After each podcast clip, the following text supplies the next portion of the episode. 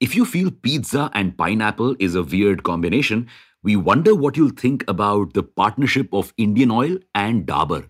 Yes, the two brands have signed a distribution agreement. Wondering how this strategy will work out?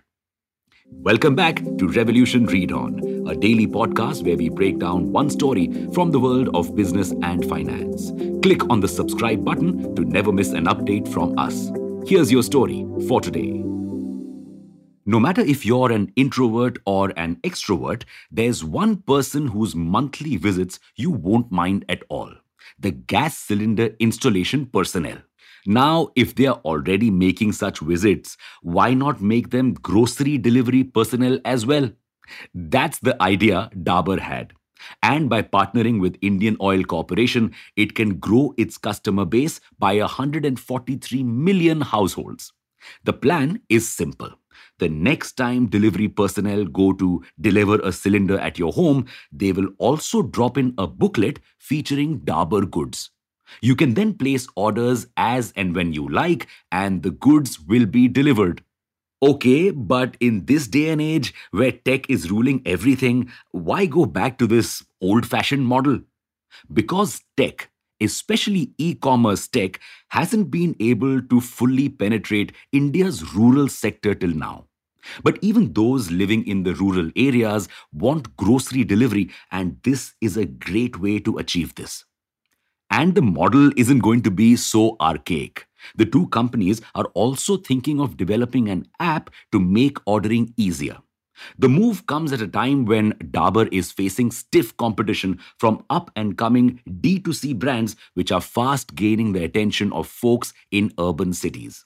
So, focusing on the rural sector a move that helped the company immensely during COVID times makes sense. Plus, as LPG consumption continues to grow at an 8.4% rate annually, Dabur will also see its customer base grow without any added expenditure. Okay, but what's in it for IOC? Since a lot of IOC distributors are delivering cylinders to the rural sector, especially to those who receive gas subsidies, their commissions are pretty low. But delivering Dabur items can help boost their commission. Plus, IOC already has a huge warehousing and delivery network, so the partnership doesn't really come at a huge cost for it. In fact, if it works out, delivery services can become an additional revenue stream for the public sector undertaking. Sounds like a plan, but obviously there are some concerns. A lot of IOC's consumers are below the poverty line and receive subsidies. So, targeting them may not guarantee a huge boost in sales. Plus, the move may increase the day to day work of delivery personnel, with them having to visit even those houses where they don't have to deliver cylinders. Nonetheless, the scheme has promise. And that made us think what if other PSUs also tie up with businesses? A lot of Indian PSUs have been struggling since the last few years. In fact, the number of loss making PSUs has been going up year after year. In 2020, India had around 84 loss making PSUs, up from 69 in 2019.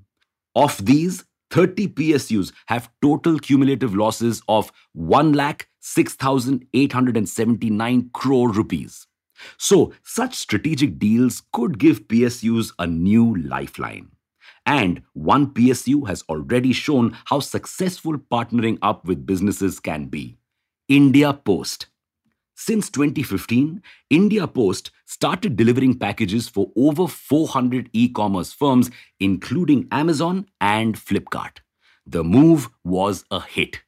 India Post's parcel revenue, which registered a 2% decline in 2013 14, saw a 37% growth in 2014 15 and further grew by 117% during the first half of 2015 16. Should the government support more such tie ups? What other PSUs could benefit from partnering with businesses? Let us know your thoughts on Twitter at readon underscore in. Thanks for listening in. Make sure to follow this podcast if you aren't already. We'll be back tomorrow.